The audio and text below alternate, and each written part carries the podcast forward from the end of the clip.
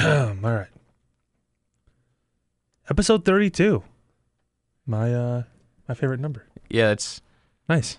Is that touching you home right now? Is that touching you inappropriately? Speaking of touching inappropriately, it's going to be one of our leads again today, but... Unfortunately, I'm getting sick of talking about it. It's the third straight fucking week. But before that, before we get into some bullshit... Can you stop? I don't want to. Let's get this week's dad joke out of the way now. Can we stop? All right. So, dad Andrew. Jokes included? Andrew. Yes. What do you call a donkey with only three legs? What do you call a donkey with only three legs? I don't know, but I feel like I know it. But no, I don't know. A wonky. That was dumb, but okay. That was probably the worst one. That was the worst one. That was it. Good job. You did it. The views and opinions of those who talk and appear on the AK Swish podcast are their own. Listener's discretion is advised.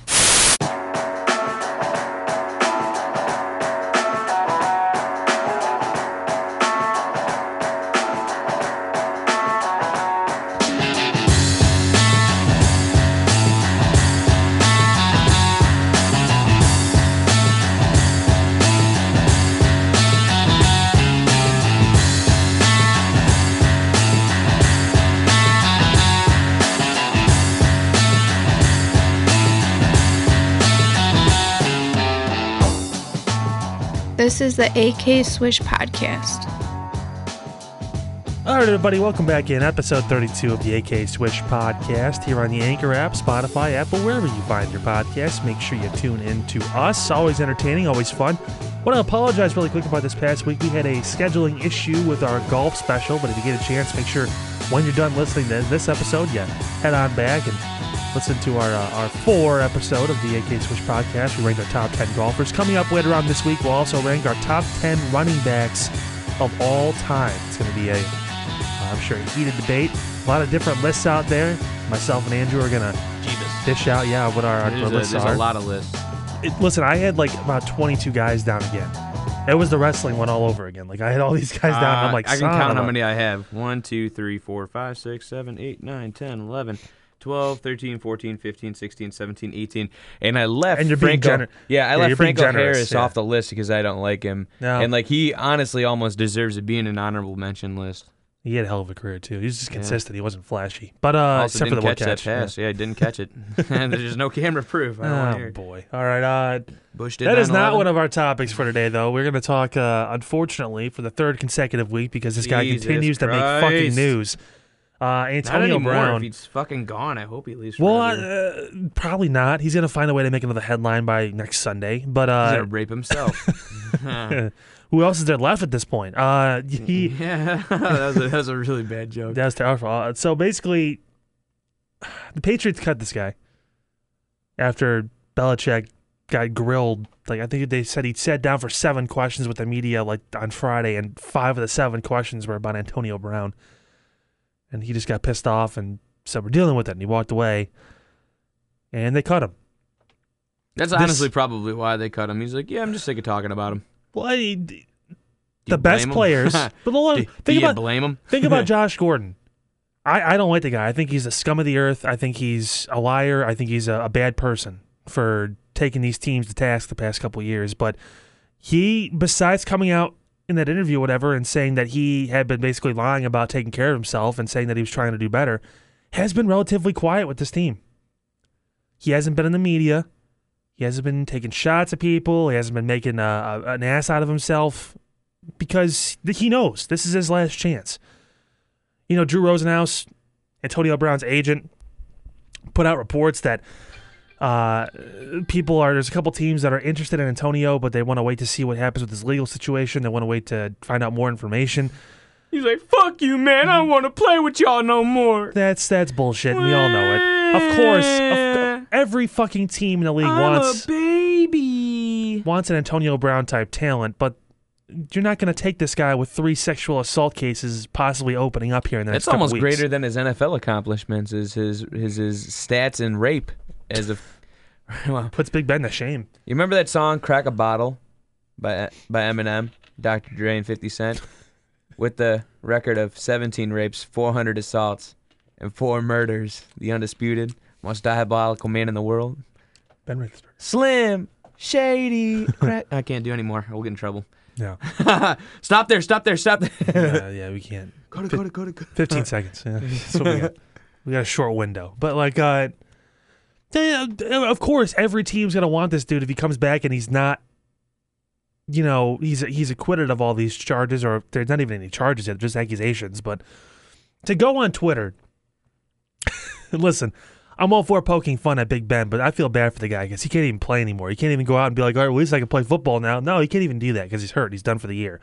To have Antonio Brown poke fun at him and talk about his allegations, and then obviously with Robert Kraft, you know, a guy that you just thanked for giving you an opportunity anyway. And then now to bitch about the money.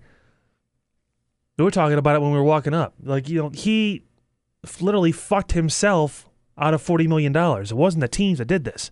It's in every single player's contract in every single sport.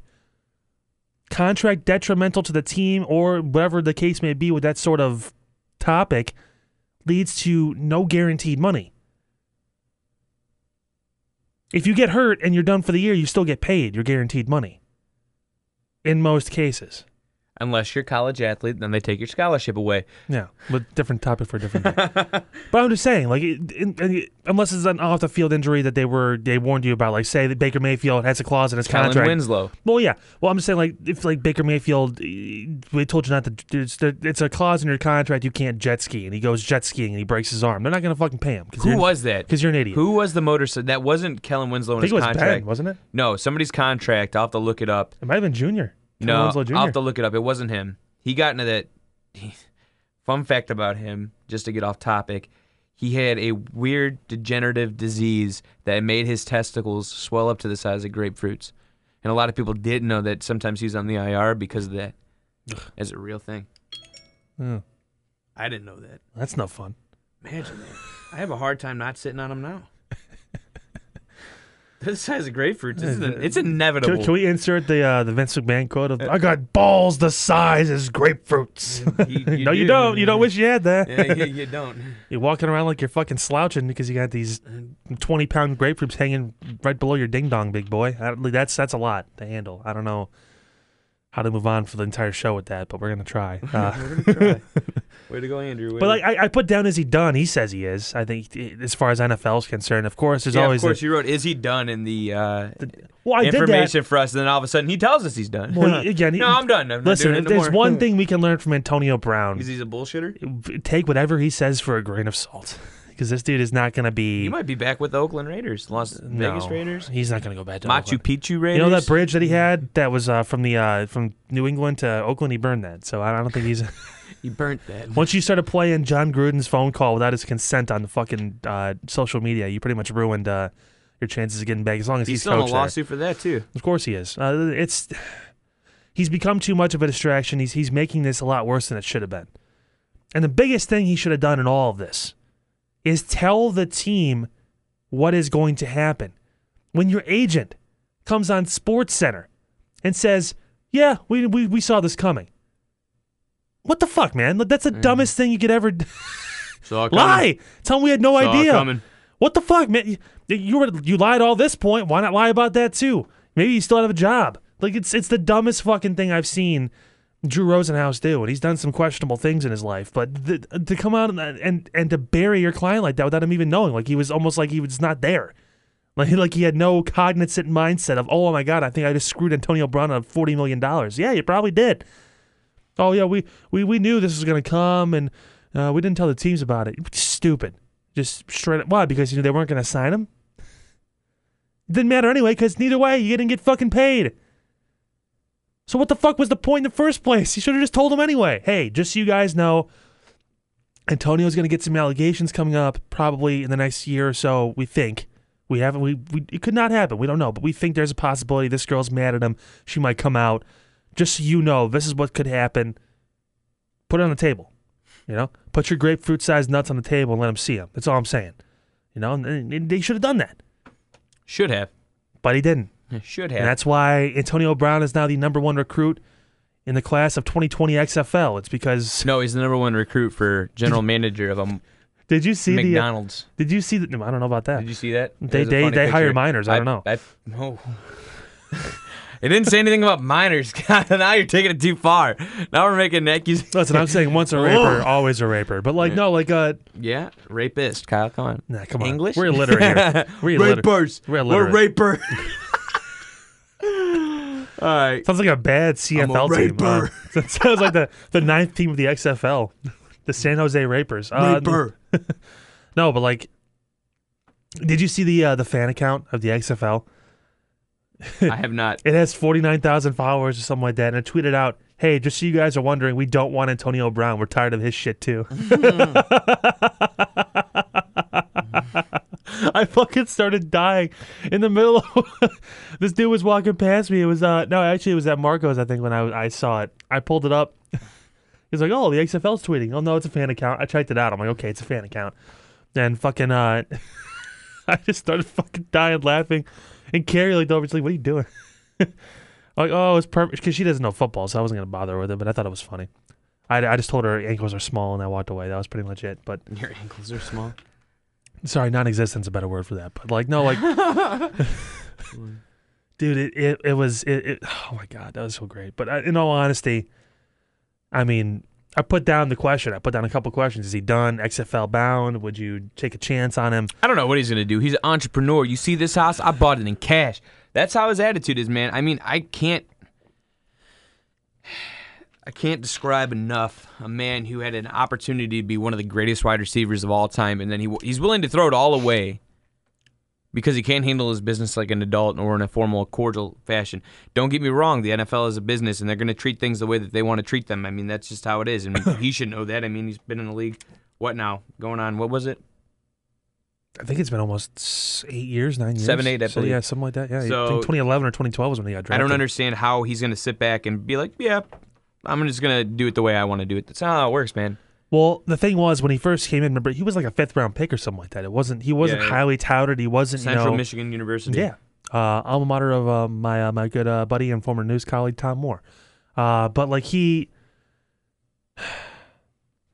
started getting notoriety. He started getting some money. The real personality comes out. And apparently the real raper. And this is where we're at. I mean, like, it's what it is. This wouldn't have been a problem if he would have came to the teams and he was innocent. I'm more inclined to believe now that this guy's an asshole. Like I feel like he's done some of this shit. And I think last week I tried to make a case. I was like, we don't know what's going to happen yet. I mean, benefit of the doubt. And New England force-fed him the ball. He had 5 catches and a touchdown last week. He still got the talent. That was never the argument. No, not at all. The supreme talent. But the problem is, when you're a piece of shit. You're a piece of shit. Yeah, you're a piece of shit. Right, and teams are going to fucking steer clear of you, Don't make a goddamn difference. You're a piece of shit. You're a piece of shit. And if I can give some advice to Vince McMahon, too, in the XFL, listen, I know you're starved for talent. You want these guys. You want some big names. But there are better big names out there that you can go towards. Colin Kaepernick. Hell, I'd fucking take Johnny Manziel at this point ahead of this fucking dude. Seriously. Say what you want about Johnny, but he was never accused of raping somebody. The cocaine's almost worth it at this point. Hell, we talked about it earlier in our tenure with the AK Swish podcast. Wrestlers in the 80s were bumping out cocaine like it was nothing anyway, so it should be back to the to the olden days at that point. Yeah, you should be used to this.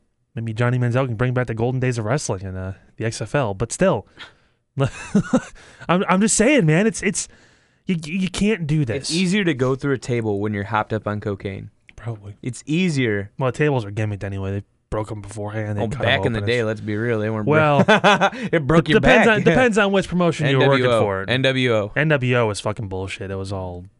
That was by chance. That was all. You die by chance too. I'm actually watching on the WWE Network. They have the Monday Night War series. It's actually pretty cool, man. If you ever get the network or whatever, you should watch it. I don't know if you're interested in older wrestling, but I mean, I do like older wrestling. It was like the late '90s, and they have like a 20-episode series. Every episode's like an hour long. It's fucking great. It just goes through like every single dynamic of like the late '90s, and that was like probably one of the biggest eras of wrestling mainly because of the TV boom too, and the super channels and all that stuff, and the TNT going up against USA, and it was crazy. But really good series to watch. But anyway, if this clears out, let's play devil's advocate here, and let's say that Antonio Brown doesn't. He gets exonerated, if you will, of all these charges, all these accusations. He's innocent. He gets proven innocent. It would take a while probably for that to come out. After all this bullshit, are you really still taking a chance on this guy? Some teams will. I mean, they're starved. It can't be for a lot of money. If they're starved for talent, they're starved for talent. Listen, I'll tell you right now, because what was his biggest argument? He wants to win. Like, yeah, I want to get paid, but I want to win too. And he thought Oakland had a chance. Well, that was stupid. And then he got traded to the one team he wanted to go to all along, the Patriots, because they have 6 fucking championships in the last 18 years. Smart move. Apparently not, because he lasted 10 fucking days. 11 if you count when he got traded. Damn, man. You got to be some kind of special stupid to lose yourself out of that opportunity. Gotta learn when to hold 'em.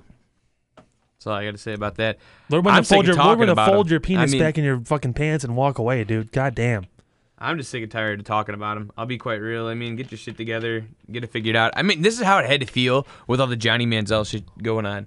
For like other people, like ESPN or like CBS Sports. When they were talking about him, it had to be annoying. But the problem was Manziel was only good in college. In the pros, he wasn't good. Yeah, but still, people talk about him. And the pros, Antonio Brown was one time considered the best receiver in the league. Top 3 still. Still. And if he played an entire season and had a good year in New England, people would probably push for him to be the top one again. If he goes for 1,500 yards and 10, 15 touchdowns, people are going to be like, well, fuck, I think we have to put him in. That's where the argument gets more conclusive. It's not just Hopkins and Julio Jones anymore. But, man, he fucked himself. You ain't lying, Chief. And to no shocker, it was unwillingly once again. I mean, it's crazy. I'm just interested to see how it all pans out. We'll probably end up talking about him next week as well, unfortunately. But hopefully not. Hopefully, unless charges come down, but it's not going to be our lead. I hope fucking not. Because now the NFL is cleared to go forward with interviews and investigation with him. They've already talked with the individual. Yep. Well, one of them. Yeah. Let's see if they try to get the other ones in too. There's multiple accusers now. It's all just. It's a storm of shit, which the NFL has proven before that it handled poorly anyway. So they love handling the shit. So before we talk some college sports. Oh, yeah, baby. Which I know you're excited about. I want to start that every week, by the way, every Sunday, because we do have Saturdays are done. So we can review the week that was in college football to an extent. Right after. It's nice. Yeah, so it's good. It's fresh. We'll come out on Monday. We'll get to talk about it. But I want to talk. My boys in North Carolina, I will say once, though. Lost to Appalachian State last night, but Appalachian State right now is 3-0. So well, they're the Sun Belt now. They made the Sun Belt. There you go. I didn't even know that until I saw them. Like, they're in the fucking Sun Belt. When did they make it? After you beat Michigan, do you get this much hype? When did the Sun start wearing a belt? No, but like that's a dad joke. That should be a big belt. That should be a big belt. I want to talk about these. I don't know what's bothering you about. Go ahead. Is it about the penalties and the? No. The fines for players for hitting the quarterback? No. Good, because I want to talk about this. So, many of us watched the Browns' Monday Night Football win this previous Monday.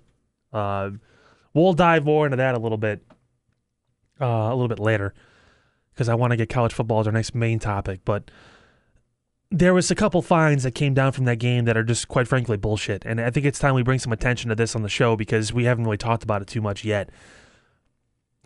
I grew up wanting to be a quarterback. I bet you did, didn't you? And my dreams got squashed fairly quickly.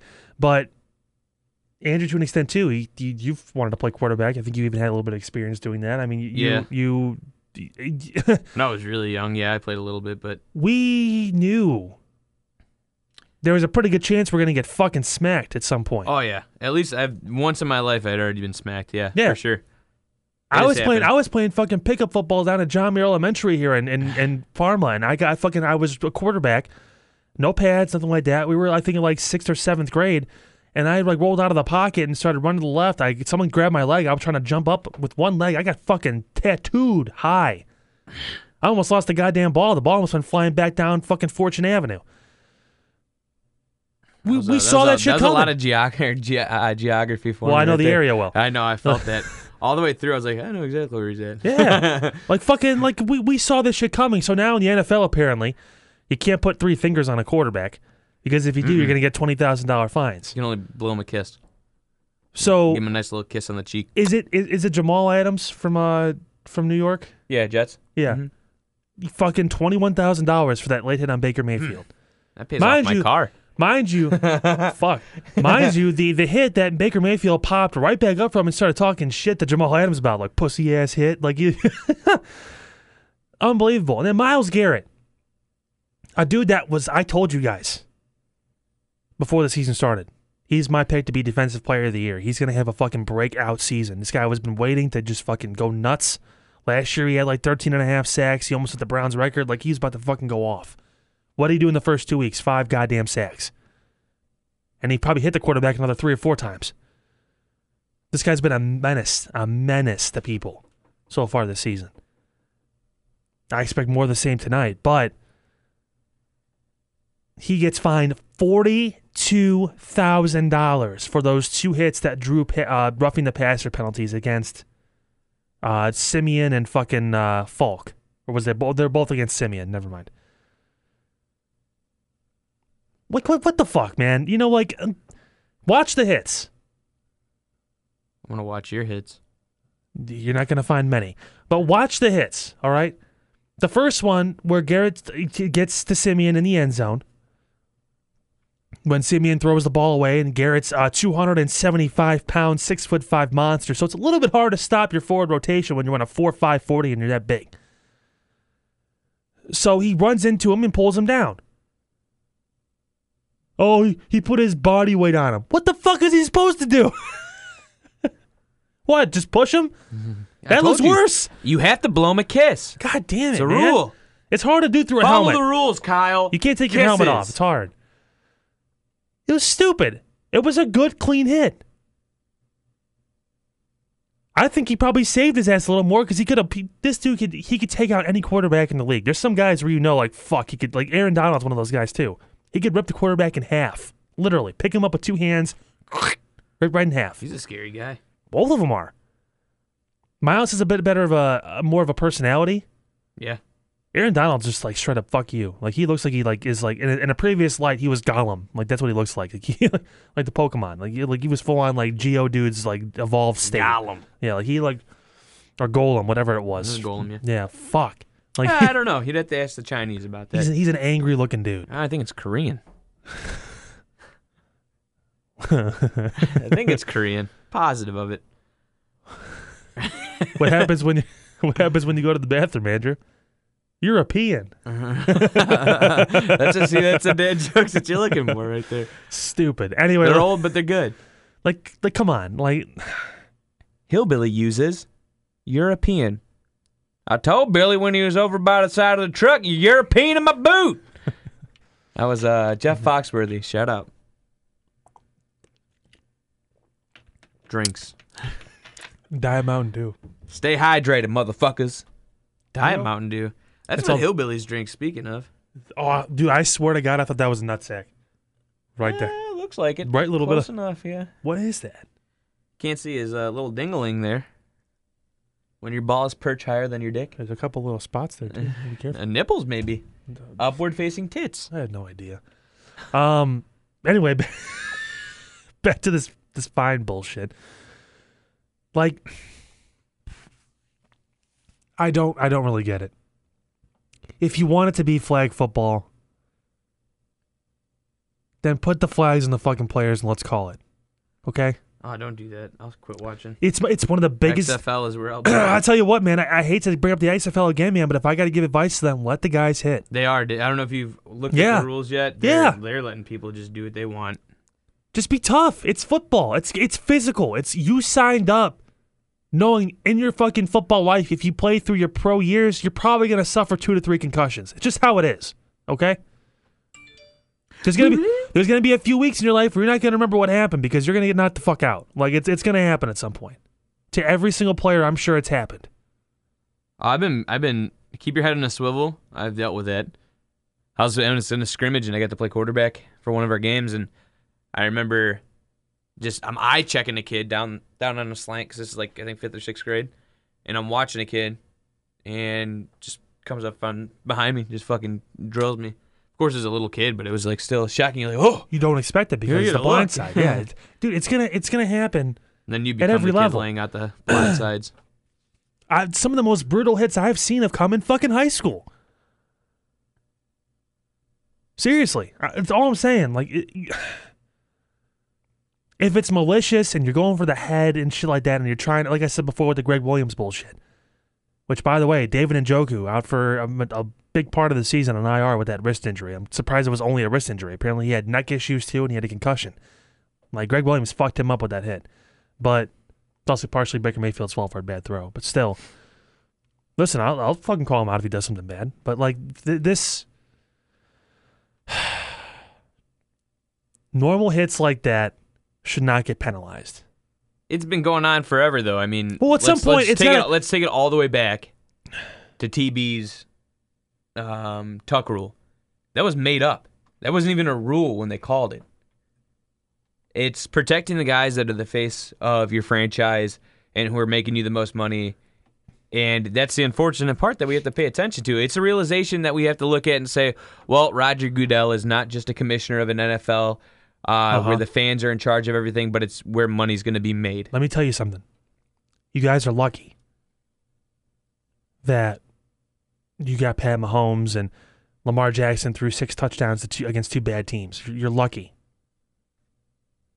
Because these older quarterbacks, as you've seen, haven't taken gigantic shots.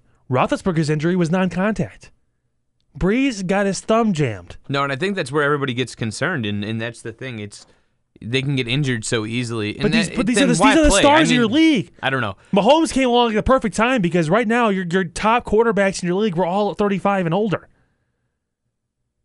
Like, you're protecting these older guys, but the younger guys aren't getting any exposure because we're trying to keep these older guys safe.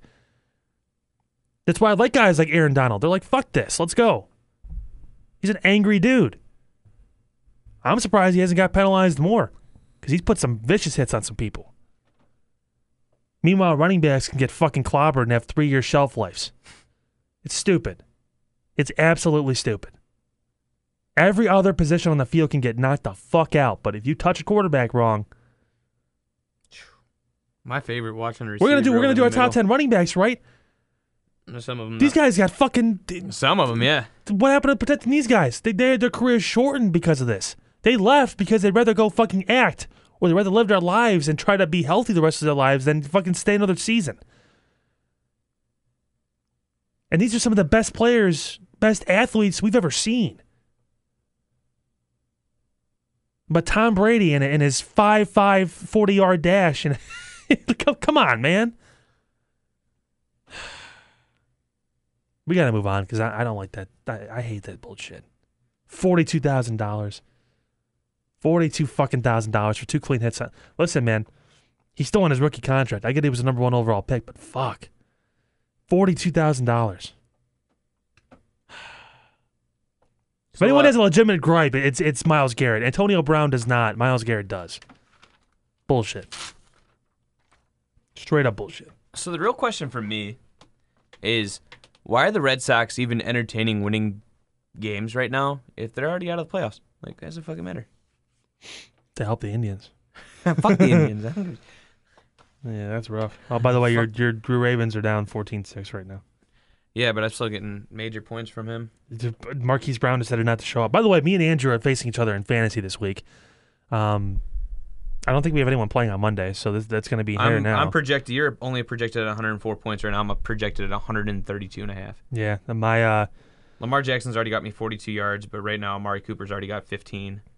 My tight end and Marquise Brown are not getting targeted. Minnesota's already got me 14 points for defense. Motherfucker, dude, should have started. I've got some players going on later on too. Hopkins is playing at 420. I mean, Jordan Howard's doing pretty well. You still interested?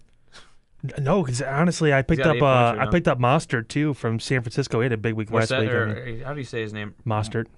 M-O-S-T-E-R-T. It's like said Mostert or something like that. Whatever, I'm going to call him Monster. I remember when, yeah, go ahead, Monster. We'll call him Monster Energy Drink. So, I mean, if Joe Mixon fails out, I'm going to... Who's got Mahomes again? Which one of those? I don't know. He's got 11 points right now. He's not doing very well either. Well, it's early. It's only the second quarter. But there's a lot of pressure on those two kids to do well, though. Listen, all I wanted to do was win a game, so... Did you know that Kyler Murray's 22? And Lamar Jackson's also 22. Yeah. Because Lamar Jackson's young. Murray played. Well, Lamar came out early, too. He was super young. I think he was was he a redshirt sophomore or something like that? Like, he played... But he was like, not very much. I don't know. Oh, man. All right, so let's move on. I want to talk college football because there's a couple things that stuck out to me, especially last night. We'll kind of break down any surprises, any big things we've seen as college football has eclipsed us for this past week. And we get to kind of just go through. Anything really stand out to you? Yeah. I'll be quite honest. I think everybody started the week. We'll start with the Ohio State. Now, whether you're a fan of them or not, I won't call them our Ohio State because I like Ohio State, but I'm not a huge fan of them. Started 5-0 against Miami. It was fucking terrifying. I saw so many people on Twitter losing their minds. Ohio State sucks, Big Ten's a piece of shit, yada, yada, yada. 76-5. Now, not only was it 76-5, they had three quarterbacks throw touchdowns. Fields had 6 touchdowns in one quarter. Yeah. I mean, they had 4 rushing touchdowns, 7 passing touchdowns. And don't get me wrong, I think everybody knew they were going to beat Miami, but no one was prepared to watch a 5-0 to start. And Justin Fields is young. We have to remember that a mistake like that's going to happen, and we have to deal with it. And Miami decided that, you know what, 2 points, we might have a chance. Let's go down there, kick a field goal. And Ohio State's like, that's fucking funny. That's exactly what happened. Another big one for me was a Florida State-Louisville game. I don't think anybody thought Florida State was going to win that game. Florida State's been one of those weird stories of college football as of current where you still want them to be a powerhouse. I don't know the word I'm looking for. School, I guess, in general. Powerhouse programs. There we go. Mm. But they've been struggling the last couple of years, and all of a sudden they're like, hey, what's up, Louisville? Take this. Shit on them. 35-24. And Louisville actually made a push and almost surged back. And another big one for me was Appalachian State versus UNC. They were getting clobbered, and UNC tried to make a push. Mac Brown's their coach this year. I don't know how many people know that about UNC. And Mac Brown's a really famous college coach. Texas. I think he also coached in the NFL for a little bit. Mm-hmm. He's been emotional so far this season. These kids have been gone through a lot, and I don't know if anybody follows UNC football at all. Probably not, unless you are watching the Mitch Trubisky era. But the thing is they've gone through the ringer since Butch Davis left, to be honest, when that was a program that they thought was going to do well, and then the scandals of they were taking football classes where they were just passing, and it caused a lot of animosity. They lost a lot of things. Another big one for me is UAB. UAB is starting off the season 3-0. They had a really good season last year. Their program had just been initiated I think 2 years ago now, and they have been successful these last 2 years. Now, again, this is just 3 games into the season. They're going to start facing harder competition, but they did face University of Southern Alabama, and that is I think that's a conference rival, or not a rival, but conference game in general. So, go ahead. Can I do one game that stuck out to me? Go ahead. I feel like I'd be remiss if we didn't talk about the UCLA game. Okay. Holy fuck! So the final score in this game is 67-63. All right. Mm-hmm. UCLA is down 32 points in the third quarter. Washington State's quarterback, Anthony Gordon, right? He's a senior, 6'3", 210 from California. This is home of Gardner Minshew, by the way. This fucking dude threw for 570 yards. Yeah. 9 touchdowns and lost the fucking game. That's how Leach is, though. Like, Leach is always made. Holy shit. If you look all the way back to when he was coaching for I think it was Texas. But the running back ran for 123 yards on 15 carries. He averaged 8 yards a carry. Yeah, they did well. I mean, that means your defense just sucks. Holy shit. If you can't do that. I mean, if you're getting at a Dorian Thomas Robinson, he did have 5 touchdowns himself and 507 touchdowns. Yards. Yeah, he ran for 2 more, so he had 7 total. I mean when a kid carries your team, a kid carries your team. Holy the big Lord. Game of the week, though, that everybody was waiting to see what was going to happen because Georgia there was upset alerts. Notre Dame versus Georgia. Georgia did come back and finally beat my boy. Fuck you, From's Jake annoying. Fromm. Yeah, Jake's.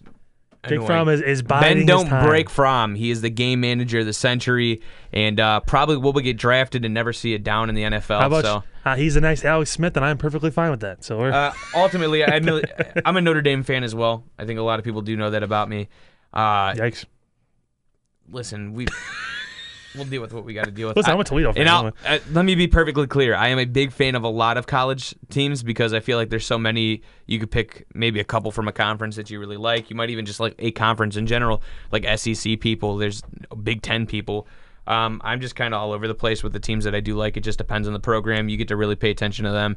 Especially being a high school football player, you have dreams and aspirations of playing for some of these programs, and Notre Dame was one of those for me. I was raised Catholic, not to get into my religious beliefs, but I am not religious, so I just wanted to go there because it was like one of those campuses when I went and visited was beautiful. It was definitely one of those things when you step on it, not just the movie Rudy goes into your mind, but like playing all those college football games. NCAA 14, watching them go through the mural. It's just something that's amazing. But getting back to the subject here, Notre Dame did have a chance, and they just left the door open for them to really kill it. And, I mean, the biggest problem was Ian Book. Ian Book kind of, like, shit the bed a little bit. 2 interceptions does hurt you. And you can't leave a door open for a team that you know you were already an underdog for. From 20 of 26 for 187 yards and a touchdown. It's a run. It's a run-based offense too. Think about the guys they've had too with Chubb and now with Swift. Yeah, it's been more of a, DeAndre Swift is he's averaging 8 yards a carry, man. I mean, he's really carrying it. Rightfully so. He's killing it this season. Yeah. I mean, you had a lot of good running backs come out of Georgia, but ultimately, no discouragement for a Notre Dame team. Last season, you went undefeated. This season, you know, it's going to be what it is. You're going to have to deal with the animosity of losing to Georgia, and you're probably not going to make the playoff this year. That's just how it's going to go. You lose to Georgia, that means Georgia's going to be ahead of you no matter if they lose. So I have a question. Yeah. So at what point, because we know obviously Tua and Justin Fields are the two probably front runners for the Heisman Trophy. Yeah.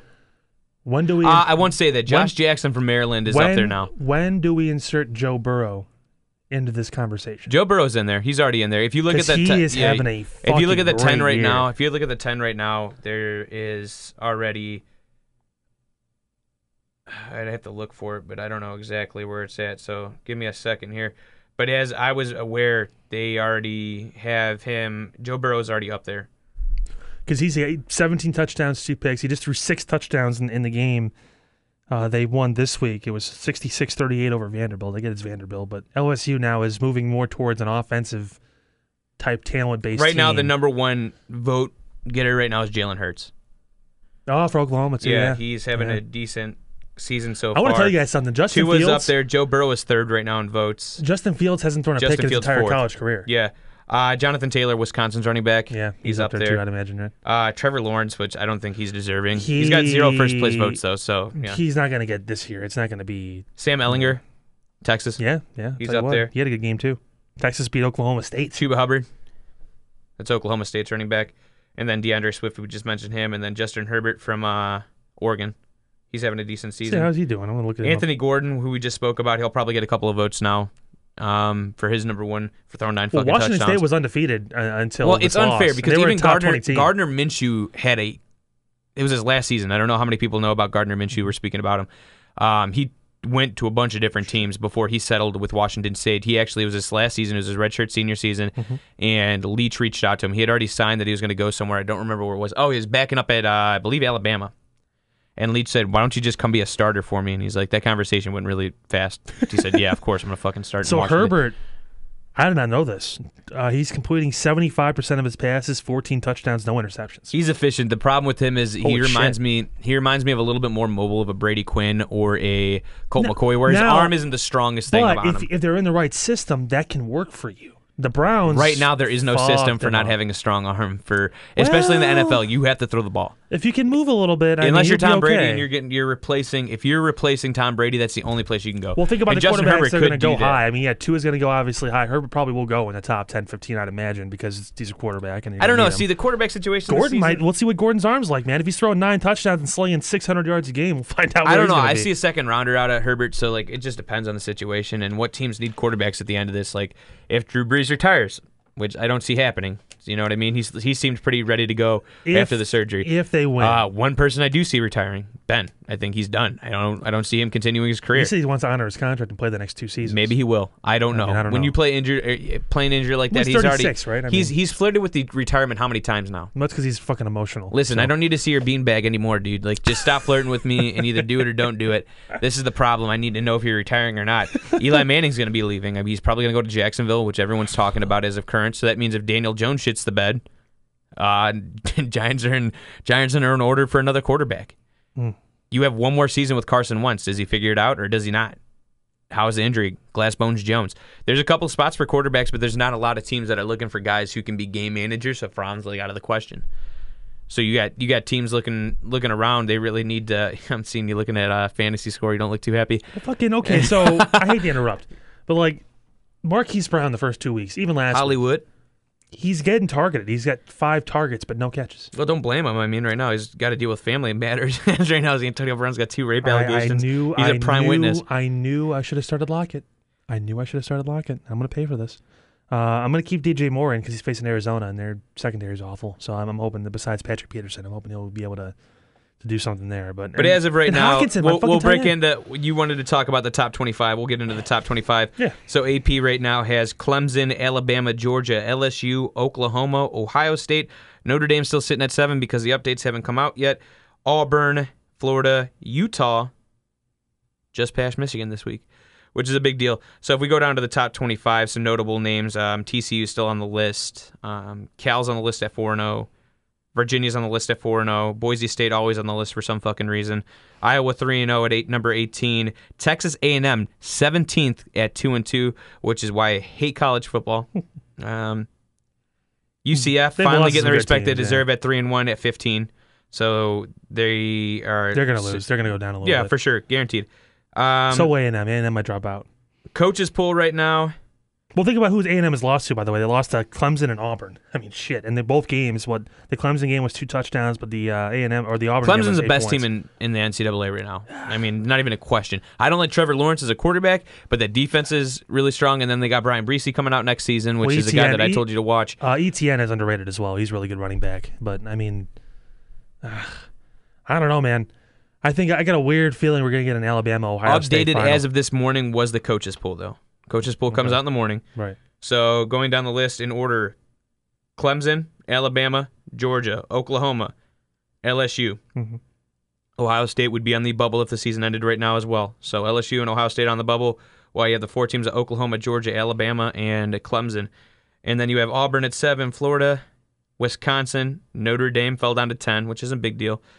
Penn State, Texas, Oregon, Iowa, and then Boise State. And then some honorable mentions from the 25.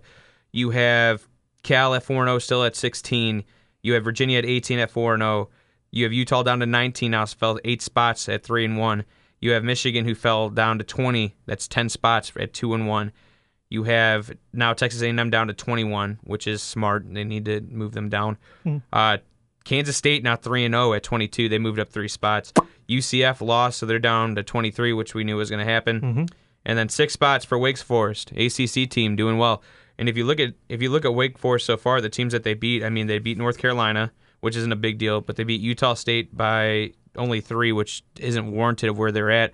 You have Rice at 41-21, which is a pretty decent beating, and then they beat Elon at 49-7. We'll learn more of this coming up week when they face Boston College, because that team's pretty good too. Yeah, I mean, your big games right now for them are going to be Louisville, Florida State, Clemson, and that's it. North Carolina State, maybe, if you want to throw them in there. I'd throw Virginia Tech in there, too, because Tech's always a team that's going to win Tech is 6, one of those 7 teams. Like, yeah. Are you intimidated by playing Va Tech? If you're intimidated by playing Va Tech, you're going to lose. If not, I think then you're ready for them because it's a divisional opponent, but yeah, or a conference opponent if you're in college. But I mean, USC, too. They've lost 2 quarterbacks this year, and they're 25. How about that? So, yeah, listen, I'm going to give them credit. They've kind of weathered the storm a little bit.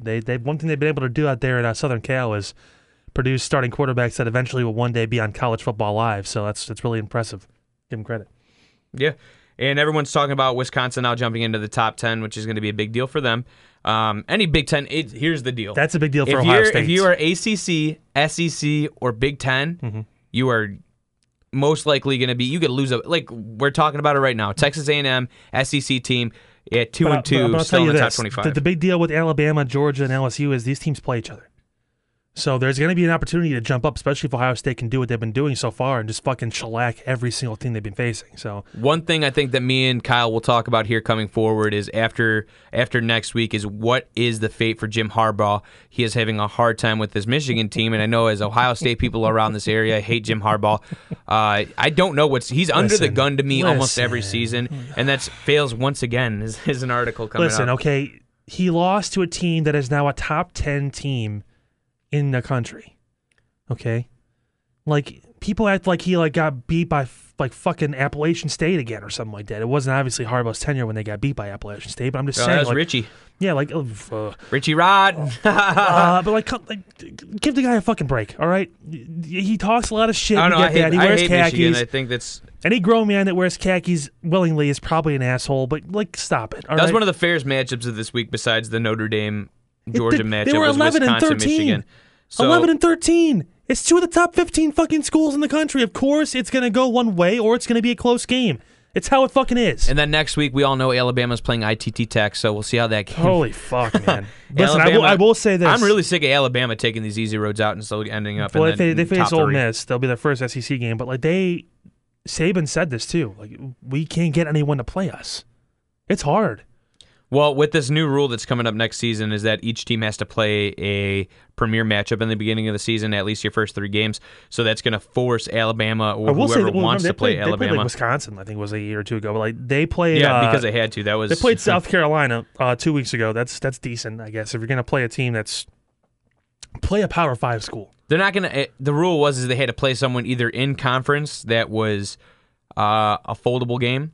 Or it could be on the other side. Or it could be an interconference game where it could be one year we might see an Ohio State Alabama in the beginning of the season, which everyone will tune into. Oh, fuck. Well, what gains them money is by having these games. No one's here to watch New Mexico State get their ass beat by Alabama. That's not it. They should be working. No one wants to watch Florida International. The conferences should be working with each other to schedule one of those games a year. They are with every team. It should be NCAA is regulating a pack. The Rose Bowl shouldn't be just the Pac-12 and the Big Ten. And, maybe they do a fucking Wisconsin versus Utah or a Ohio State versus Oregon at the beginning. It'd be fucking crazy. The thing is different with the conference game is that if they play... Okay, so we all know the conferences are broken down into division. And when you break teams down into division, sometimes yeah, if they're big enough. If it's not big enough, yeah. I mean, if you're the Sun Belt, yeah, you know what I mean? I mean, Ohio State in the Big Ten, it's more like the Big 14 at this point. But I think it is. It is 14, yeah. But that's a joke that goes around, comes around. But... It's the same thing. It's Pac-12 is, you know what I mean? It's another one. Weren't they the Pac-10 a couple years ago? Yep. So here's the deal. Switch the number. When you switch up the divisions like that, here's the deal. When you play conference matchups, you have to play twice. So, for instance, this is why Louisville played Florida State again is because you play once against them, you have to switch, and you go to their stadium. Every other year, yeah, you go back. So you have to. Right. That's right. Depending on where you're at division. That's going to happen no matter what. But if you play someone outside of your conference division, you still have to do that. So it depends. Are those teams going to make money by doing that, or is this going to be a shellacking of another team? So for an instance, I rotate it. They're going to. I mean, it's going to happen, but we just don't know. Pick a conference you want to play, or that will work with you. Like SEC, pick the Big 12. What I want to see is every week as an opener. I want to see at least a top 10 matchup every week. And it has to be from the beginning of the season because they can't do it. Be okay, now you can't play Syracuse because they fell out of the top 25. You have to play Notre Dame. They can't do that. Once the schedule is made, that's any sport. What I'm getting at here is that's too much money switching around all the different stuff. That's what I'm getting at is that you can't do that. But what I'm saying is this is what I would like to see in the beginning of the season. If you know they're in the top 10 AP, I want to see the season opener, 3 teams play in the top 10. I want to see that immediately, and that should trigger that because when you start playing the Florida Internationals, when you start playing Cuyahoga Community College, when you're fucking South Carolina, you know what I mean? That's not going to be the game of the week, you know? And unfortunately, I'm sick and tired of seeing these cheesecake walks. How about this? So we talked about the cupcake-ass motherfuckers. No, let's think about this for a second here, right? So how about instead of doing some sort of crazy thing, how about the top 12 teams...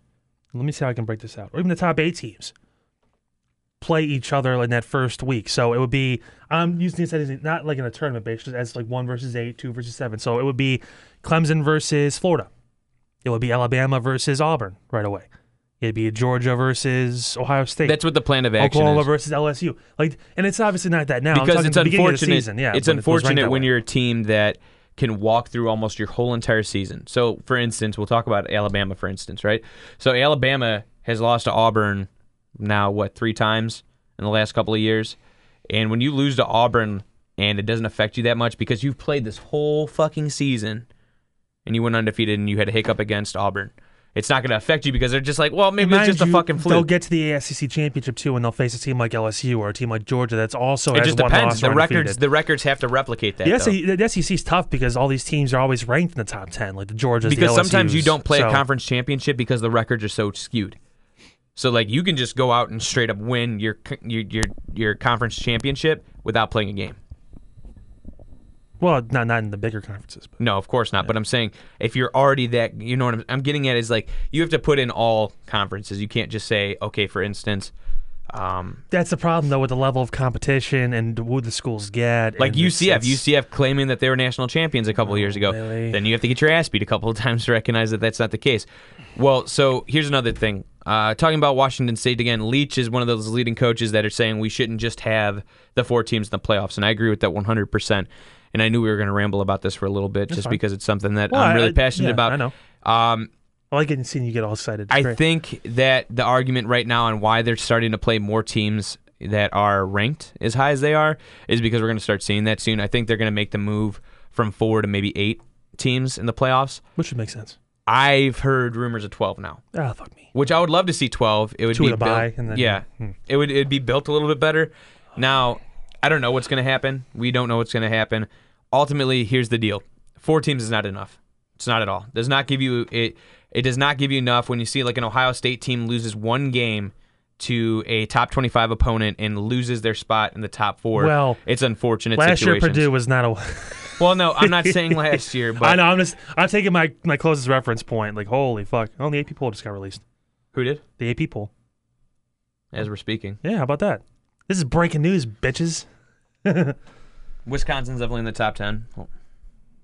Like we're so Clemson 1, Alabama 2, Georgia 3, LSU 4, Ohio State 5. Yeah, which was what we were seeing. Oklahoma 6. I think they were switched. I think LSU was actually 5. No, LSU was behind, or LSU was in front of. Yeah, so Oklahoma 6, Auburn 7, Wisconsin 8, Florida 9, Notre Dame 10, Texas 11, Penn State 12, Oregon 13, Iowa 14, Cal 15, Boise State 16. I'm going to guess Michigan at 18. I didn't even get to see, but I'm guessing Michigan at 18. Washington at 17, Virginia 18, Utah 19, Michigan 20, USC 21, UCF 22, A&M is 23, Texas A&M that is, Kansas State 24, not Florida? No, Michigan State 25. Florida was 9.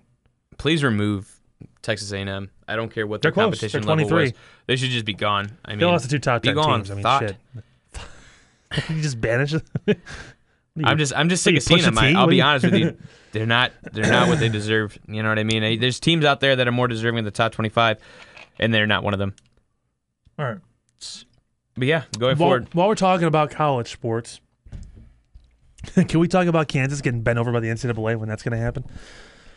Oh, boy. I don't know. It happens every year. There's a different team that gets bent over, but Kansas is... Well, North Carolina got off pretty smooth for the most part. They didn't really lose too much. Unscathed. Yeah, they talk about that quite a bit. It was literally a slap on the wrist. You'd be like, oh, what are you doing? Yeah, but holy shit. Like, this is some kind of fierce thing going on here with Kansas, man. They're going to get the fucking...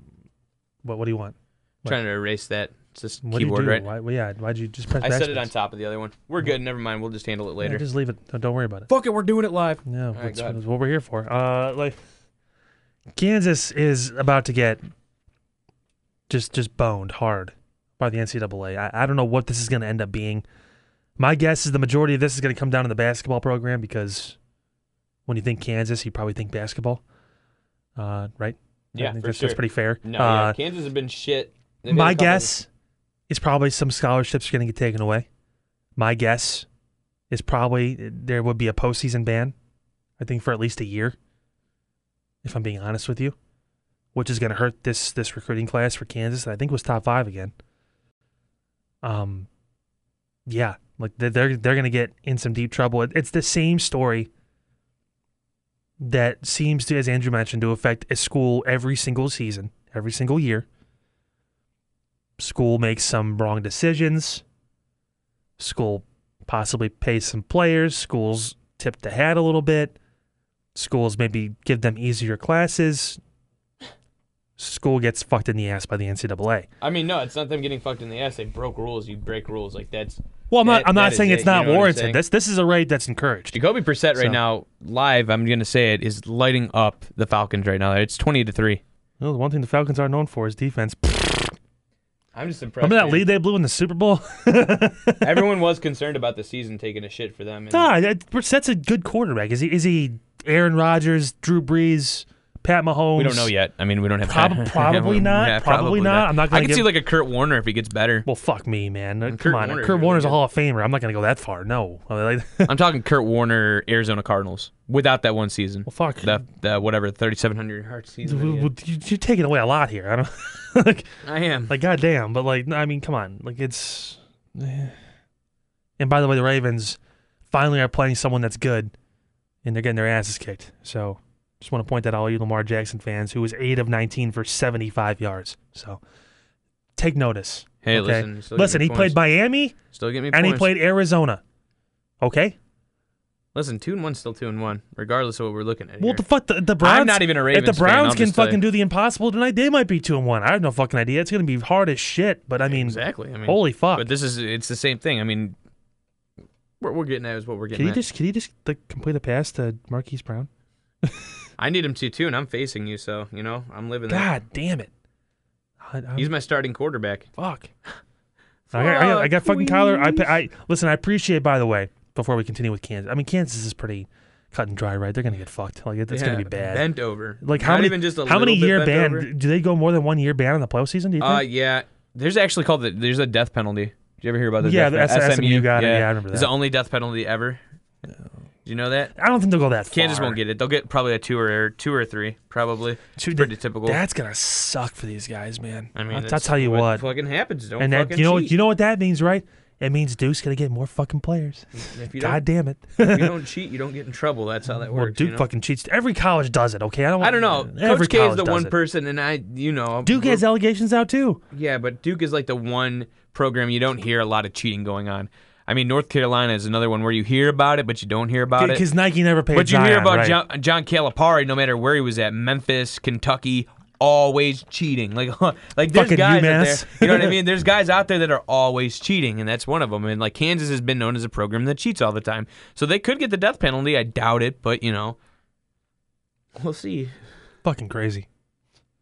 Well, best of luck, Bill Self in Kansas. You're going to need it. Not going to work out too well for you, but all right. So I'm going to include that baseball topic in the quick hits, Andrew. I'm gonna that okay. The most surprising thing this season. We can take that out for now, but and also I'm going to do the Jalen Ramsey thing too in the quick hits. It makes sense, but let's talk about it because it's the first time in 11 years it's happening. You guys are hearing this on Monday, so the results already took place. We do not know what's going to happen later on tonight, which is Sunday when we're recording this podcast, between the Browns and the Rams. In case you were wondering, pretty much all of the Browns' defense is going to miss tonight. They're all injured, with the exception of one tight end. It's Denzel Ward's out. Probably going to lose. There's a pretty good chance. Demarius Randall's out. Christian Kirksey's going to be out for probably the entire season with that torn pec. I'd say most of the year. Dude, it's bad. Like, there's a lot of talent. I told you, I didn't expect the Browns to be good in the first place. So I mean, injuries aside. And you know what? I want to address this too. This last Monday Night Football game. Say what you want about the Jets having, you know, Luke with Sam Falk. Darnold, that would have been a closer game. Maybe. Listen, the Falk Jets. Looked good. He looked fine. He looked really good. He looked better than Darnold for most of the last season. He looked like a sustainable backup. I'll tell you. He earned a good spot there, but like fucking, he's the reason right now Colin Kaepernick doesn't have a job. But no, Like this is serious. Like the Jets have always been known for one thing. Defense. When Todd Bowles was defensive coordinator or whatever, it was defense. with Greg Williams. Say what you want about Greg Williams. I think he's a special kind of guy. But his defenses will play hard. They're going to tackle well. And they're going to try and fuck you up. Period. The Browns were not going to go into New York and score 40 points. That's not going to happen. It was going to be about defense stepping up, Myles Garrett getting to the quarterback, and Baker Mayfield trying to just keep his head above water and get this team a good win. And a 20-point win is a fucking 20-point win. Anywhere. It doesn't matter. If the Browns' offense can look that disheveled besides Odell running 22 miles an hour, then and still come out with a 20-point win, fucking take it. A win is a win is a win, folks. And 1-1 is 1-1, and who knows what they're going to be after tonight, but man, it's going to be tough. The offense, this is the game where if you win, it's probably going to be in the 30s. Both teams, I'd imagine, because LA's going to score some points. It's going to happen. It happens every week regardless of what kind of defense you have. With the exception of New England, because God knows what the fuck happened in that Super Bowl. But like, what the hell? But, oh yeah, I forgot Goff was on the road. But still, and that's the one thing they have going for him right now. Jared Goff does not play well on the road. And against a line where the one weakness that maybe you could point out to the Rams is their offensive line has some holes in it. And Myles Garrett is fucking hitting the quarterback every other play. Maybe you got a shot. Is he willing to get $75,000 in fines? Find out tonight. Like, that's pretty much how it is. He's got to be a willing participant to take some of these hits, man, because that's the only way I really see the Browns doing anything. I mean, it's got to be second to Goff, and it's got to be scoring 30-plus points. Otherwise, you're going to be in trouble, and they're still going to give up 30 points. I mean, this is the biggest game. I've heard people say, oh, next week's the more important game. This is just obviously gravy. This is fun. This is going to be great. We get a chance to be on Sunday Night Football. Really? I mean, I told you how I felt about this game. This is like one of those games where I was almost indefinite that the Browns were going to lose. So yeah. I'm really not shocked by this game. But if the Browns can pull this off, I mean, this is... The offense is fine. Okay, and Njoku is a missing piece, and it's going to hurt. I would say fine in quotations. I mean, they're going to be okay. When Chubb gets the carries, he makes plays. Now, the key is you got to keep feeding him, and you can't run away if you get down by a couple touchdowns early. You just can't do that. You got to stick with Chubb because he's right now, I mean, he is probably the anchor of that offense, ironically enough. They look smoother when Chubb is running the football, and it opens Baker up more to play action, getting out of the pocket, making plays with his legs and his arm. It's what he's known for. It's what he's best at. You got to be able to do that. You got the playmakers on the outside. We all know the receiving core is ridiculous, and Higgins is back. So Higgins can play that kind of safety blanket, tight end, slot receiver role that Baker will love. I'm telling you, man. You're going to hear this on Monday and read my words. LA is going to score 30. The key to the Browns is scoring 30 as well. And if Goff gets sacked 4+ times, they'll be in the game. But even look at Aaron Donald, man.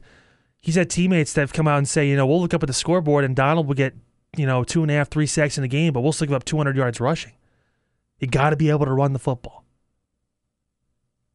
Chubb is a big key tonight. I don't think they're getting back Hilliard, which hurts because he's a good receiving running back, but. That Ernest Johnson or whoever the Johnson kid is who can catch the ball too. He's got to step up. Yeah, D'Ernest Johnson's got to be able to make plays. I'm not saying he's got to go for 100 yards receiving or whatever, but he's got to make a couple big plays in the game. It's got to happen for this team to win. We've got Njoku with us. I think I want to say Beninsky, yeah. He's got half the Browns team, yeah. So I mean, fucking roster. Let's see what you're projected right now. Awful. 121 for me. Marquise Brown's not doing anything. So I'm screwed. I'm beating your ass. Well, okay. There's an asterisk with this, again, because my tight end and my receiver, too, have no points. He's hit or miss, man. He's because he's young. I mean, when you take a rookie, you're like, yeah, do well. That's why you started Kyler. I had O.J. Howard, and he didn't get fucking targeted. I mean, Hunter Henry, look at me. He's out. I have to play Kyle Rudolph, and he's doing I got 2.1 points from him. It's not doing any justice for me. I will say this. I have the Rams defense, so I apologize to Cleveland fans if they end up shutting them out. I might need it. I might need 20 against points. Me, yeah, for my tenner. Well, we'll see what Kyler Murray does. Hopefully, he can have a breakout game against Carolina because I'm going with Kyler against my better judgment. And I'm going to keep DJ Moore. It might have been your smart choice. I'm not seeing who did Philip Rivers play. Houston, yeah. I mean, yeah, it's tough, man. That's a hard one. That's a hard one, man. And Joe Mixon again, just fucking me right really hard right now. I told you need to start a running back. I got two. We'll talk. I actually mean you have. We have two players. I need Kyler Murray not to do well, so David Johnson gets more touches. Well, Kyler could throw to David, so I mean that's could work in our benefit. But you'd still lose. Fucking no, I don't care. You're like fuck you. Listen, man. I won a game. That was my biggest thing. I just wanted to win a game. I was almost positive you were going to beat me this week. The way it was setting up. I mean, yeah. Right now, Team Dinges is at the highest at 146 points projected. Again, you now look at the final standings projections. Actually, Leroy Legend's at 151.5. Since you like this, I wanted to point this out to you since you love looking at the final standings. Yeah, when you changed it to PPR, though, it fucked me, so. It was PPR the entire time. Well, the league fucking was supposed to be PPR. You told everybody it was PPR. And when I set it up in the beginning, it was PPR. I'm at 3 again. I still got you at 12. I'm current 12th. Yeah. But right now, I'm projected to finish 3rd. See it? Projections right now. These are your top 3 projected to finish. You moved to 12.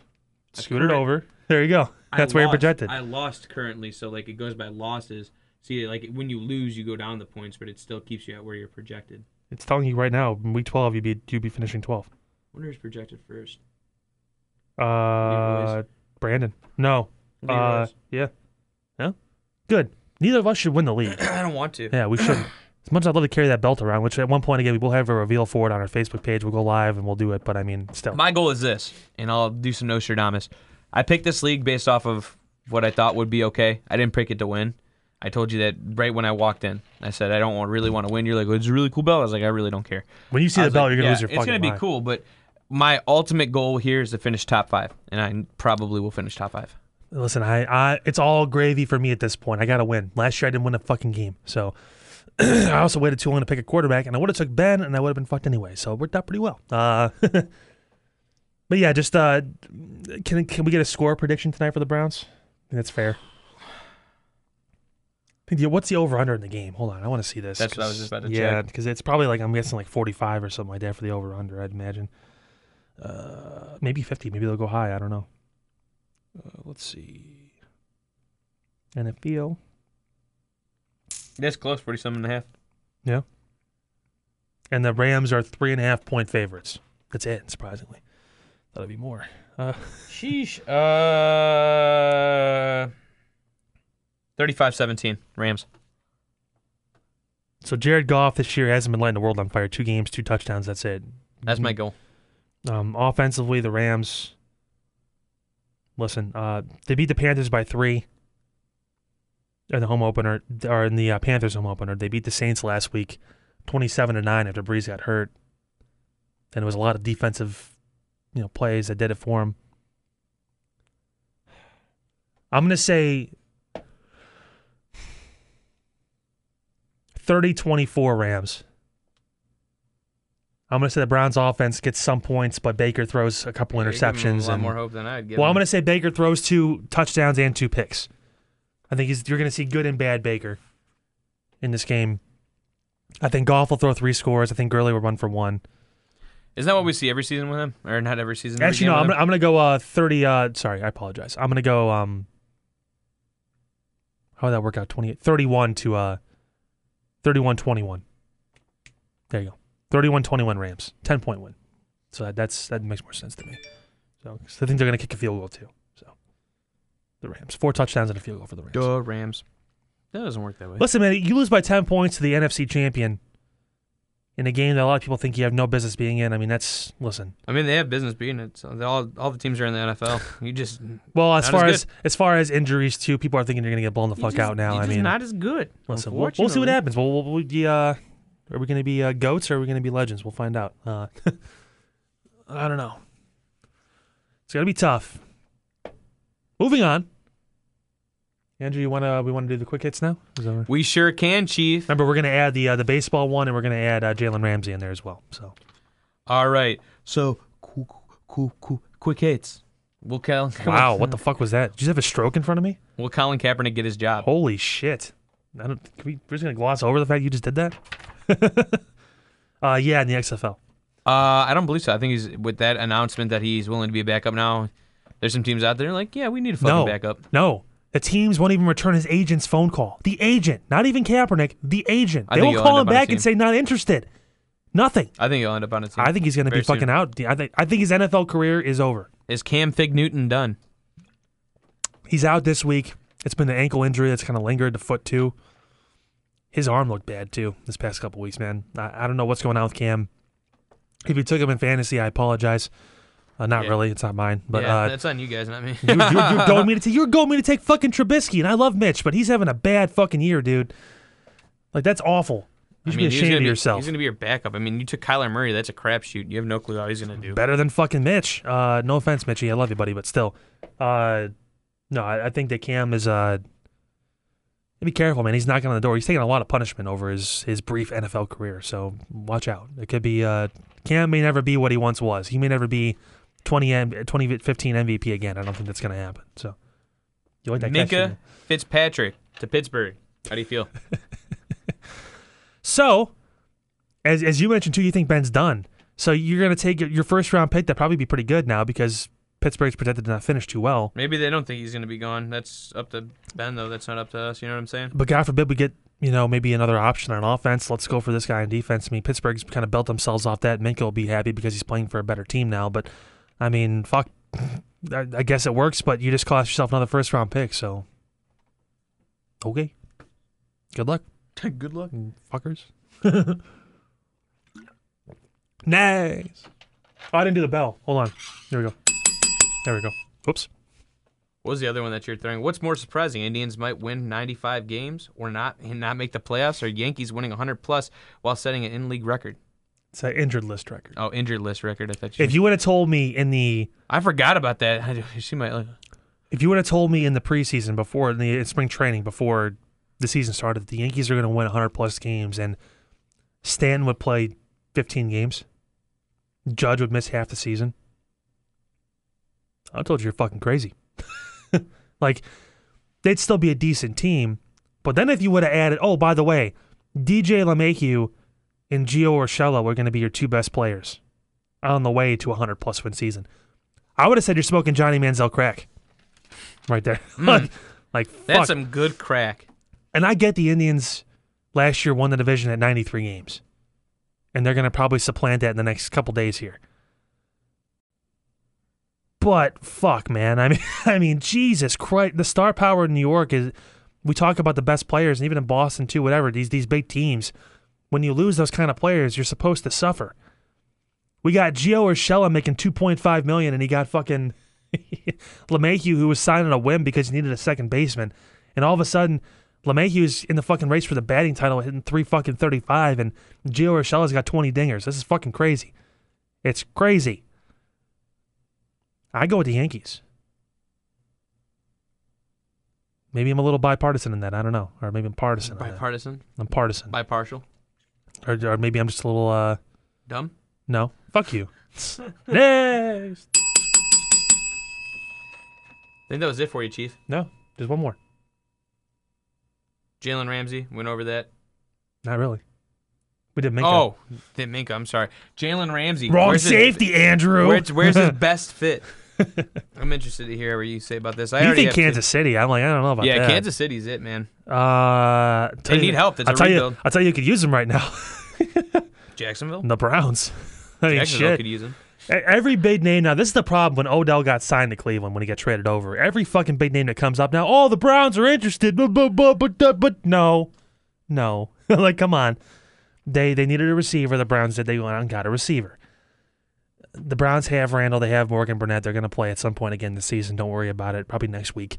So pump the brakes on the Jalen Ramsey to Cleveland stuff. I think that I would imagine Baltimore is a possibility. Kansas City isn't out of the question, but they do have Eric Berry there, so I don't know what he's doing. I mean... I don't know how big the market is for someone like that. And, of course, he's going to want to go to a team, as you mentioned, that wants to win. Every team's interested. He's going to block some places. He's probably one of the, if not the best, one of the best cornerbacks in the NFL right now. Mind you, too, it's going to be about what they get back as well.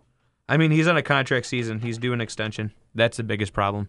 As well, yeah, because you're not going to give up a top pick if this guy's not going to re-sign with you. There's going to be some sort of negotiation as far as that's where he's got to go somewhere that he wants to be. I'll tell you what, if he can get his ad together, New England would be a hell of a spot. If they're willing to part with some more draft picks, I mean, fuck it. That they could use a safety. Wouldn't that be fucking a shot in the dick there? Then Tom will play till he's 50. Jesus Christ. All right. That'll do it. Good section of quick hits there. You know, the bell wasn't up here. I thought someone took it. I was nervous. So we're going to move on. The last portion of our show. Thank you guys so much again for listening to episode 32 of the 8K Swish podcast. Andrew's going to dish on one thing bothering him. Andrew, take it away, my good friend. Tampering. Oh, boy. Let's talk about it. What about Tampa? So, Adam Silver had a nice little podium talk in his vampire looks and said that they are, of course, really reinforcing tampering rules after this season, which we all knew was coming right after Kawhi Leonard and Paul George started circle jerking with each other. Two people on a circle jerk. You do that math. To figure out where they were going to go together and skippity-doo-dah to wherever they want to go. Here is the deal with tampering. I listened to Rachel Nichols talk about this with Richard Jefferson, and I don't remember who the other person was. Maybe I'm just forgetting at the moment. But here is the deal. Now executives and presidents and operators of the organization are no longer in charge of their actions. All actions must be signed off by owners of the team, so the exactly what's going on is the same thing that you would do in a tax situation, which is what they brought up. So when you sign over to have somebody do your taxes and you get in trouble with the IRS, who's in charge of your taxes? Ultimately. H&R Block. No, you are. Oh, yeah. If you get in trouble with the IRS, you get in trouble with the IRS. So it's the same thing with these team owners right now. So what's going on is that if someone on your team gets caught doing something stupid, and they get in trouble for it, the owner is now the one who is going to be in trouble with it, which I agree with to an extent. And something got brought up, and this is why I wanted to talk about it. They brought up that they want phone records now. They're going to go through your phone, and they're going to check and see who you've spoken to. And someone said, well, that's not fair. That's evasion of my privacy, yada, yada, yada. You know what I said to that? You're doing something on your phone you're not supposed to be doing. Naughty, naughty. And you're going to get in trouble for it. Let's take this back to when Danny Ferry said Luol Deng had a little African in him. Do you not remember that? It's the worst fucking line I've heard. That's like the worst thing. Danny Ferry said one of the worst things in history about a fantastic basketball player. Or how about... That still hurts my soul. What was that dude's name? The owner of the Clippers, Donald whatever? No, it was Donald Sterling, yeah. Yeah. Saying you shouldn't be associating with blacks. You can have sex with them, but you can't be seen in public with them. Besides the racism, I'm waiting for somebody to pop up with a nude picture of a 16-year-old girl on their phone and they're 54. If you're that concerned about what you're doing on your phone, then don't do it. This heads back to the tampering situation. Not only are you going to get in trouble because somebody's going to slip up and act like Danny Ferry or Donald Sterling, but apparently you don't know you're not supposed to be talking to these players. Do not get me wrong. There is a huge gray area with this tampering, and people are that concerned about it. They're multimillionaires, billionaires, and they're still concerned about it. There's gray areas. Guess what, Kyle? Me and you are, we'll put this in a perspective. One of our best friends, Doug Pavel. He's our agent. Me and you, now. No, can I quit now? Me and you are perennial all-stars in the NBA. If he represents us and you play for Cleveland Cavaliers, because I know you'll appreciate that, and I play for the Atlanta Hawks because I'd want to go to a losing organization, guess what? You know where that gray area stands? Is that fortunately for me and you, me and you want to play together, right, Kyle? You're like, Andrew, please come back. I miss you. I'd be like, I miss you too, Kyle. Uh-huh. And just not doing that gay Kawhi Leonard, Paul George shit, just Thanks, buddy. In a little bit different of the light. Yeah, I want to sound with the team, but it's not too good. Guess what our gray area is? Doug Pavel, our agent. Agents have no, absolutely none of the responsibilities that they have. There's no tampering with them because that's their fucking job is to tamper. Their job is to tap, tap, tap everywhere they can. I don't understand why we're sitting back and acting like the tampering thing's going to be gone in a day. Guess what, Kyle? What are you doing right now? What are you doing? What do you mean? What are you doing? I'm looking at fantasy football. On what? On my phone. And guess what every single NFL player has? A phone. And guess who they talk to in a day-to-day player? Probably their agent and their friends. Yeah, and guess what? Their friends are other basketball players. It's not going to fucking stop. It's never going to stop. No, you can't. Player-to-player shit's always going to happen. That's what... At 6:01 p.m. every single year, you're going to get someone that signed with the team immediately. And people are like, well, we're sick of seeing this. We want to see free agency prolong itself, and we want to see less of these players talking to each other. Oh, what the fuck are you going to do next? Tell them they can't have cell phones? When you see a player, you're not allowed to talk to him. We're actually going to sew your mouth shut. You're not allowed to say a goddamn word. Unfortunately, you can't even wave. As soon as I get on the court and I'm playing Kyle in a game, I'll be like, you know what? Mavericks have space for both of us. We can go to the Mavericks. He'll be like, dude, shut the fuck up. I'm trying to play. I can go right now. Dude, our season's almost over. We're at game 79 to 82. We can make it happen.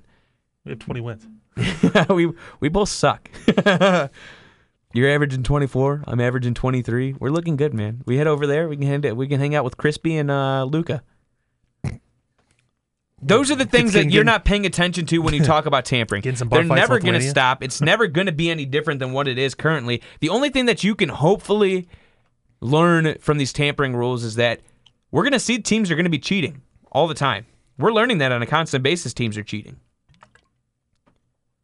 Unfortunately, one of the biggest tamperings that I've ever seen, and we don't talk enough about, was... When Sam tampered with your heart? Three of them. Oh, sorry. LeBron James, Dwayne Wade, Chris Bosh. That's one of the largest. Yeah. The biggest one to me that people don't talk about is DeAndre Jordan, Clippers-Mavericks situation. And then this one this season with Kawhi Leonard and Paul George. Yeah. One that people continue to bring up, like we didn't know this was going to happen, was the Anthony Davis, LeBron James. You could say Kyrie and Kevin Durant with DeAndre Jordan. He's in two of them. It's never going to stop. Kevin Durant and DeAndre Jordan were best friends growing up. Yeah. Kyrie Irving stood there like a proud baby mama next to Kevin Durant when he won, and this is the second time I've brought this up, when he's won his All-Star Game MVP. We knew back then that was going to happen. We just didn't know where. We knew Kevin Durant didn't want to be in the shadow of LeBron James, and he didn't want to be in the shadow of Steph Curry. And I will admit to it right now that he is one of the most underrated All-Stars in NBA history. One of. Who? Kevin Durant. Yeah. Well, he's changed the game. He is a game-changing individual. Shooting guard. Steph Curry gets way too much pride for what he's done in the past and what he's doing currently. Kevin Durant, to me, solidifies what's going on. We talked about Kawhi Leonard. Kawhi Leonard's getting what we knew was going to happen. If he won against Golden State, we knew he was going to be solidified. Kevin Durant deserves that as well. Now, not beating on that bush any more than what I've already done, the tampering situation comes back to what I was saying. It's never going to change, Kyle. And what's bothering me is that we act like because we're going to tell executives they have to produce audit material such as conversations, logs with meeting with players, who met with said players, what's going on a day-to-day basis. 5 teams per month are going to be audited on what they're doing, and you're not going to know when it's coming. That's a fucking lie. We talked about it with the drug tests. Every player knows when a drug test is coming up, and we know when audits are coming up. I work in the food industry. I know exactly when an audit's coming. They'll probably just go division by division. Do I know the exact day of the week? No, I don't, but we know in a week I'm getting audited. They'll just go division by division. Okay, this week it's going to be the Eastern Conference. We'll do the Central this month. We'll do the Atlantic this month. You know whose phones they can't check? Players. That's probably against contract. I'd imagine against... And the Players Association is going to give them a hard time about it. Fuck yeah. Yeah. The CBA is up in, a year or two? Same thing with baseball. I'm waiting for another lockout. It's going to happen. They've already been talking about it. It's going to happen. Oh, boy. I don't want to see another 65-game season, but it's looking like it's going to happen. I can't wait. Start watching the XFL Basketball League. And here's the deal. XBA. And here is the deal. We talk about it on a constant basis with this tampering and shit. It's because players are too much of a pussy to wait it out and find out exactly who they can play with. They have to start talking to people in existence. So we just got done talking about me and Kyle doing it. I agree. I would be a pussy. I would have to find out. I want to know where my people are going before I make a decision. And I've always been that way, no matter who you are. Well, because think about it, too, the way the draft works and stuff, you don't get to come into the league. Well, we don't even know. Your lottery could be fucked. Look at the Knicks. Knicks lost everything. They're banking on Kyrie Irving, Kevin Durant, and Zion Williamson. What do they have? Julius Randle, RJ Bobby Barrett. Portis, yeah. And R.J. Barrett. Well, I'm just saying, like, as far as your point to where players meeting up and talking with each other, when you come into the league, you're not coming in with your friends. You maybe come in with the league with your friends as far as everyone's entering the league, but you don't get to pick where you get to go. You get drafted wherever you get drafted. You get to play your first 6-7 years there, and then that's when you can kind of do your own thing. It always happens after that first rookie contract, it seems, when you sign the extension like Kyrie did, especially, too, that 5-year deal, where it's like, now, after this is over, I got a little more leeway. Now, he got out of that a little bit too soon because he forced his way out of Cleveland with the trade, but, you know, that's when it starts happening. It's happened to LeBron 7 years after he got drafted. You know, it's like, okay, it's 2010. Where am I going to go? Okay, I'm best friends with D-Wade. We went to USA Basketball together. We drafted together. We same thing with Chris Bosh. You know, even though it was supposed to be Melo originally, that was the plan. But, you know, this is where it is. Like, it's going to keep happening like that with some anomalies. I think Giannis is one of those guys where he's like, fuck everybody. Giannis is going to fuck them, and you know exactly why they're going to know. Hear me out. He may fuck them, but he's not going to try and join up with someone like a Leonard or something. I think he will. And here's the deal. Why I think Giannis Antetokounmpo is leaving, first and foremost, is because what they did to win the Jabari Parker situation. That was a long time ago. It doesn't matter. You chose Jabari Parker over Giannis, and you made Giannis take a pay cut. He's not going to do it again. And you can pretend like it doesn't matter, but other people have done it. Giannis went 15th in that draft. I mean, that's...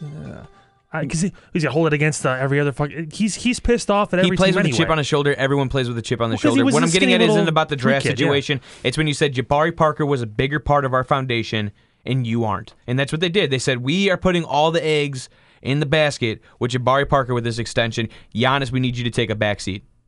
Obviously, it didn't happen because now look what they did. I mean, the payment happened. Well, I'm saying obviously like that's how it worked out, and now they've paid Giannis too, rightfully so. I mean, he's got his extension and stuff, but I mean, like. He's come out and said that he likes that small town city vibe. A lot of these guys, LeBron never said shit like that. LeBron said it's my hometown and I want to win, but he never said, oh, I like being here. Take that. Listen, go back to LeBron in his first 7 years with the team.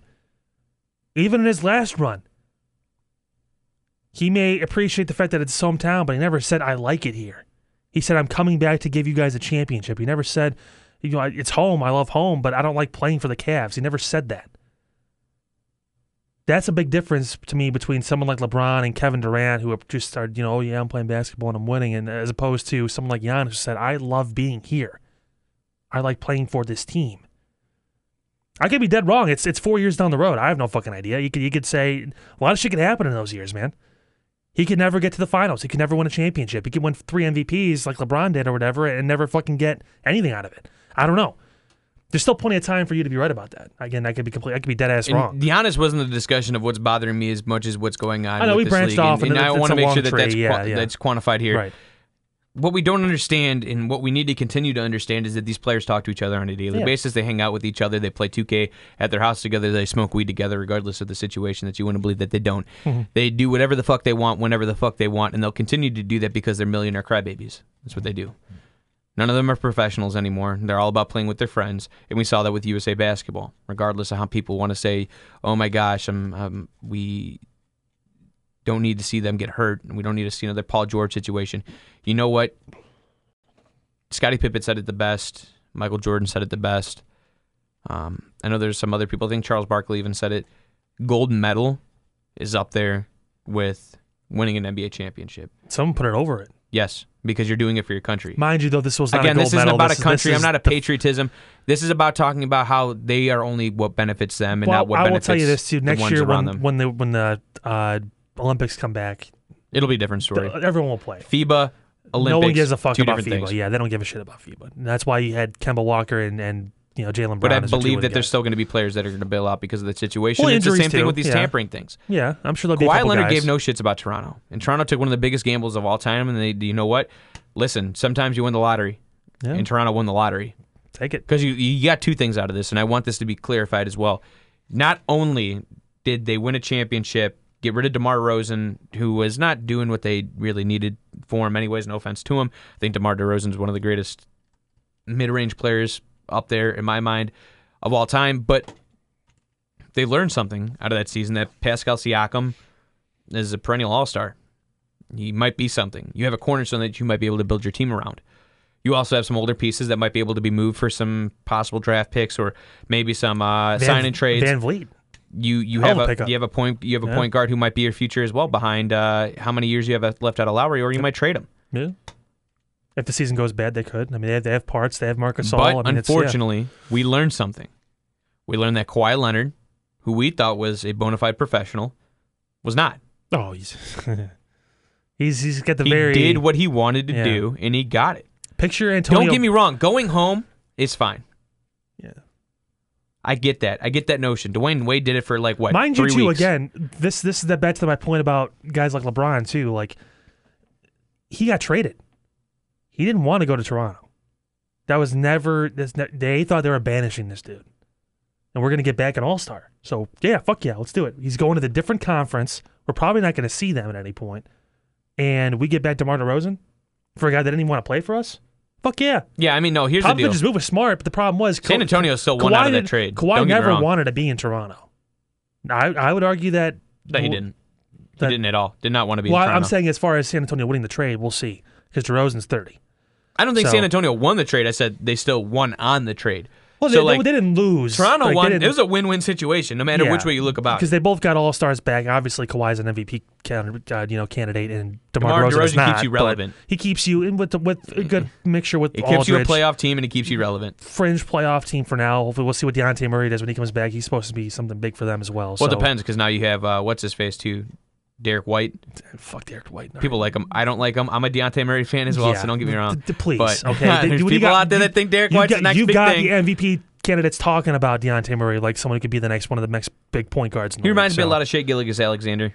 A lot. Those two are very similar to me. I haven't seen Murray in the past years, I can't tell you. I mean, from what I remember, he was kind of that athletic. It's that lengthy, fast, athletic, can shoot a little bit, but the defense is decent, which is DeJounte Murray is more than a decent defender. He's a very good defender, but... Getting back on track, like I said, this is all about, no matter what we say, no matter what agents say, no matter what the teams say, it's ultimately up to these players, and this is where this tampering thing's bothering me. We're spending a lot of time trying to figure out what teams are doing wrong and what organizations are doing wrong. What you need to do is you need to sit down with your players, and this is where the CBA is probably going to hand us a lockout and be like, listen, this money's going to come no matter what, but we need more consistency from you guys on not fucking things up. You're fucking everything up. Could you imagine if the Lakers, back when they were making those moves, when they got to Lonzo Ball knew he was leaving. Well, no, I'm not talking about now. Brandon Ingram No, stop. I'm not talking about now. I'm talking about back when they were trying to trade for Chris Paul. Oh. If the Lakers would have got Chris Paul instead of the Clippers, what would have happened? Kobe might have 7-8 rings right now. Yeah. That's fucking crazy. Like, and it started then, too. The league trying to step on people's toes because they thought people were tampering with each other. It's that bridge of the gap now to where we saw it with that. We saw it with LeBron. We've seen it with a lot of people. I don't know how that would have worked out now I knowing what Chris Paul is.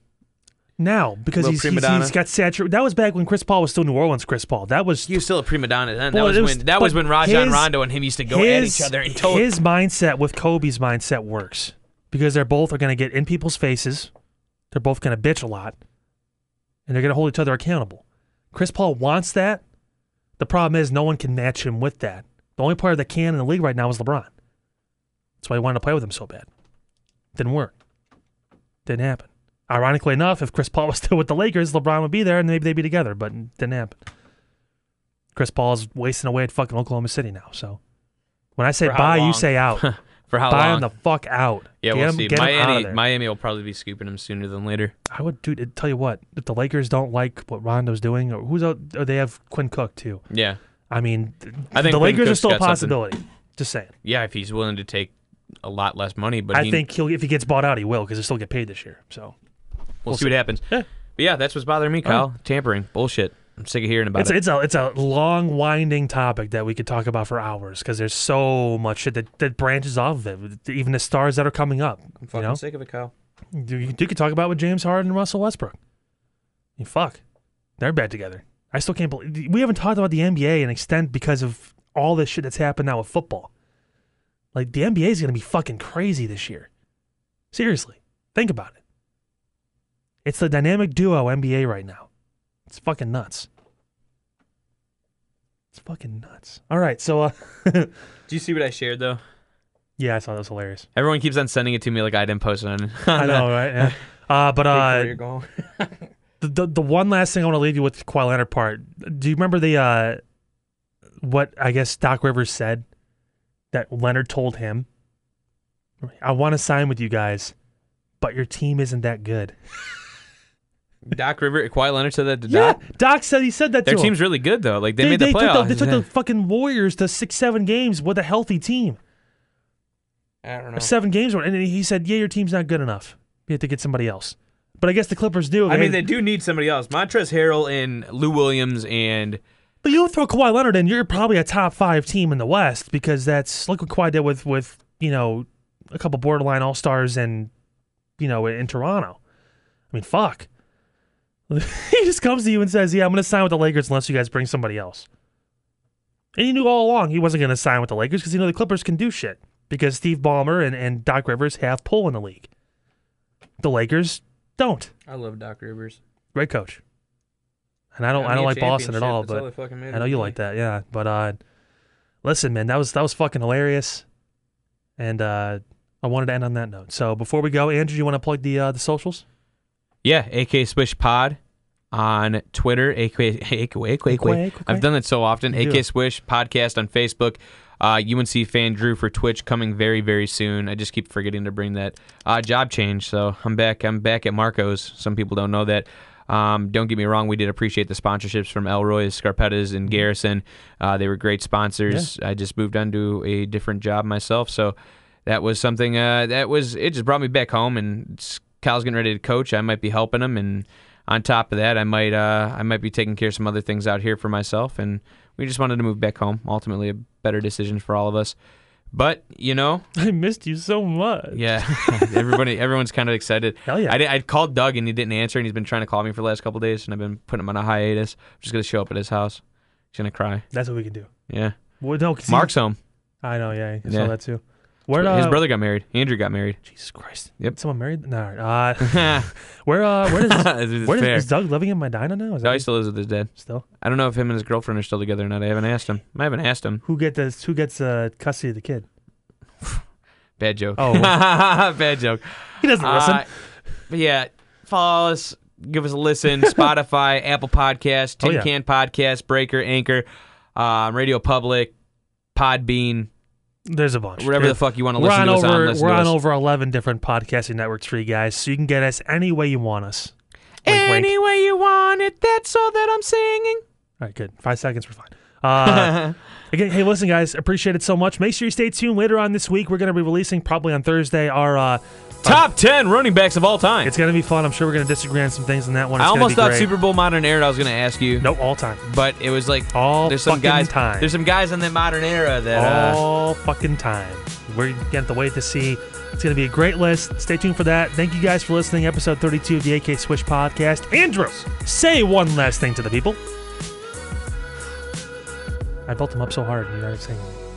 I got into Marco's and they were really shocked that I knew how to make a pizza after working there for 6-7 years.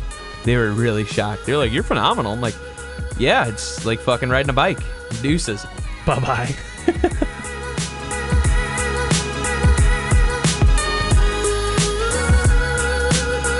The views and opinions of those who talk and appear on the AK Swish Podcast are their own. Listener's discretion is advised.